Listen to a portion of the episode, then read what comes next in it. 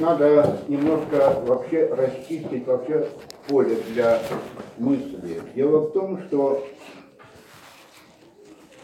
надо нам, прежде чем о Евангелии приступать, вообще избавиться от многих страхов, подходов к жизни, как здесь.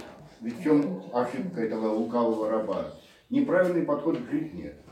Так вот, у нас часто что мешает нам жить? Зависимость от чужого мнения.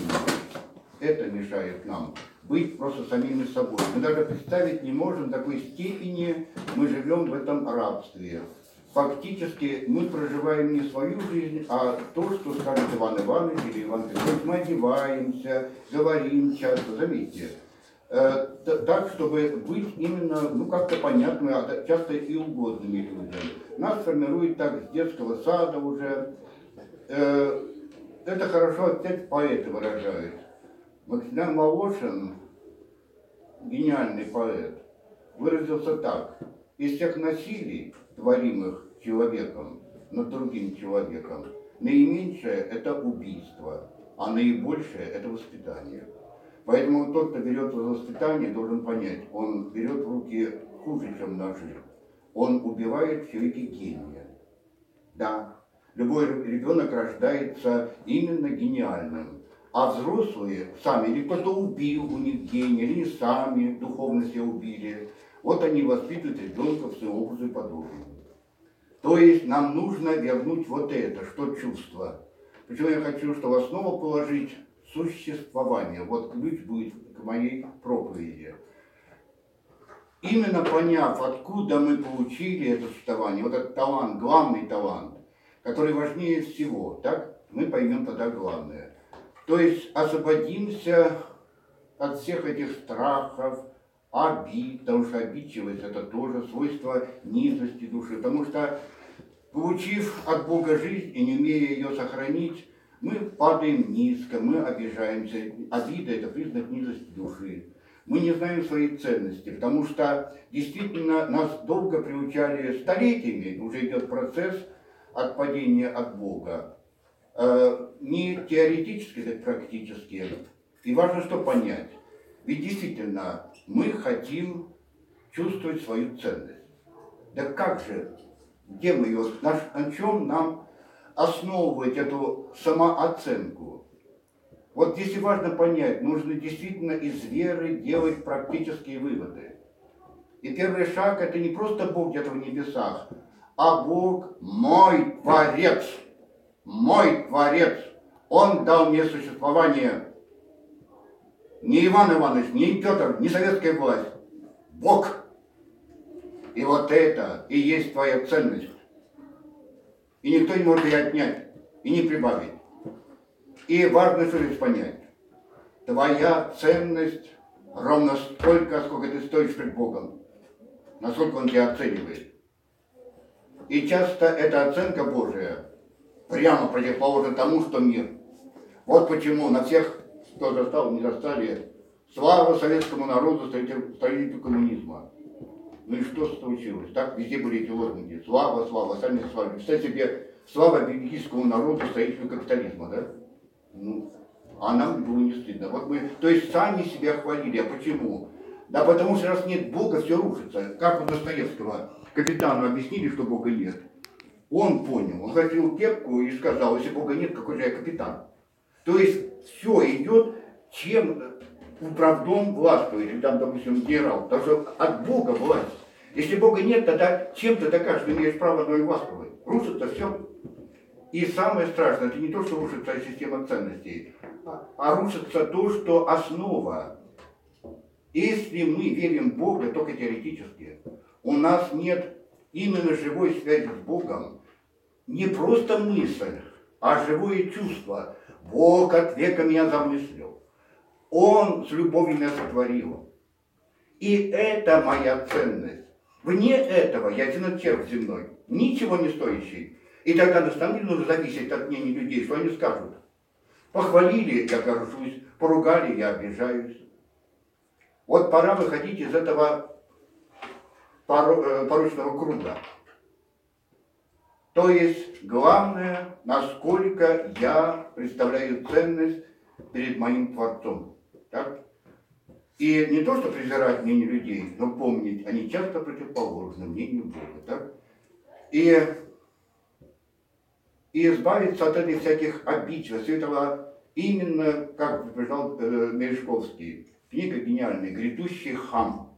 Вот объяснение всех наших бед. Грядущий хам, хам пришел. Почему? Вот суть советской власти, когда взрывал Каганович храм Христа Спасителя, символ всех побед русских, что он сказал? «Задерем подол матушки России».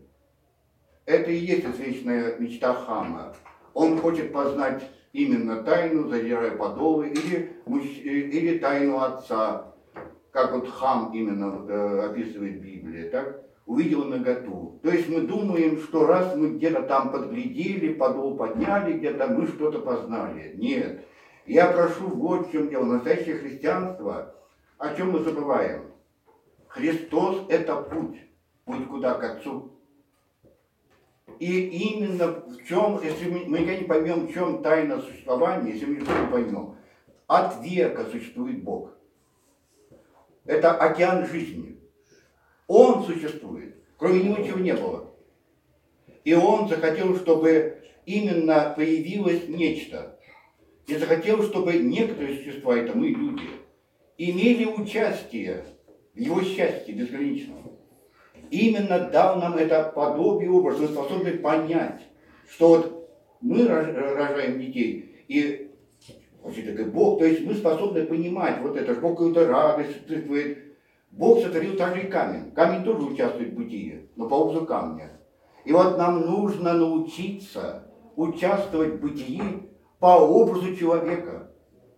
Но мешает каменное сердце. Мы сами добровольно делаем свое сердце каменным. Нас обижают, нам кто-то что-то сказал не так, мы озлобляемся. И это мешает нам видеть реальность существования, принять так, как оно есть. Мы все на все смотрим сквозь призму своего эгоцентризма. Мы не центр всего, поймите. Именно вот Бог, от века существовавший, не нуждавшийся в нас, призвал нас к бытию. Так? И в этом вот источник нашего и достоинства всего. Бог дал нам существование. Это и есть тот талант, потому что ведь действительно, если принять буквально, конечно, я понимаю, что талантов получить, но если буквально, то получается уж больно, как американские кальвинисты. Начальный капитал получил, в оборот, так получается тогда, получивший один талант скажет, вот в чем вина, ты дал мне один талант, поэтому я вот и не справился, мало дал. Нет, сам факт, что раб ленивый все-таки не посмел это сказать, говорит о чем? Не количество талантов. Потому что один талант, вот это существование. То есть что такое дар жизни? Бог дарит тебе самого тебя. Понимаете, вот он дарит. То есть не было тебя. И тут ты появился. Это подарок Божий тебе самому. Ты существуешь. И поэтому нужно нам именно не то, что вот зависимость от Бога. То есть, во-первых, почему мы так сейчас даже мучаемся с католичеством? Да очень просто. Потому что уже к Ренессансу, Возрождению, так, когда появилось это Возрождение, рухнула Византия, на Западе вовсю, так сказать, стали возрождать язычество. Люди стали видеть в тварности то, что мы сотворены Богом, видеть порочность. Мы зависимы. А человек звучит гордо, и тогда уже это звучало. И в чем? Ну, вот пример буквально фантастический. Человек, весь город собирался, сбегался, он в соборе выше всех подбрасывал монету. Весь город удивлялся. Он самый великий человек. Началось вот это сумасшествие. Потому что чем выделить человека, если вера в Бога уже рушится? Кто-то выше прыгнул, кто-то выше бросил что-то. Но это все временно, это все не дает мне настоящего утешения. Мы забыли о том, что вот это вот просто полнота жизни. Вот почему так важно нам понять. Мы живем ущербной жизнью. Если нет, мы не подошли с помощью Христа, идя этим путем, к тайне Отца, То есть все родилось из тайны отца. Этой тайной мужчина должен на колени, женщина голову склонить. Все должны именно поклониться отцу, его тайне. Даже Христос пришел у нас фактически что? Научиться поклоняться отцу в духе истине. Но отец всегда остается в тайне. Вот почему сейчас кризис мужского начала. Мужчина не может вместить полноту тайны. Он должен быть тайной. Женщина должна трепетать перед ним. Перед мужским началом. Кризис. Виноват это мужчины, не женщины. Им положено бунтовать. Но важно что понять. Склонить. Божья Матерь не устала великой. Она склонила главу. Я ничто пред тайной отца. Поэтому христианство – это возвещение всему миру, тайна Отца. И никто ее не познает, только Сын. И кому Он откроет. И поэтому, когда мы чуть-чуть вот доползем до этой тайны, вымолите Бога, вот главное. Даже музыка там какая-то особая. Побеждающему, кто победит вот это все эти лукавства мирские, дам белый камень, а на камне написано новое имя, которого никто не знает, кроме того, кто получает. Вот оно, полное раскрывание. Белый камень, ты усыновлен, отец тебя открылся. Он открыл тебе новое имя. И никто из людей уже не знает этого имени. Вот чему нас призывает. Все остальное это путь, средство, цель это. Я сын, у меня есть отец, я должен познать его тайну. Для этого мы сотворены. Аминь.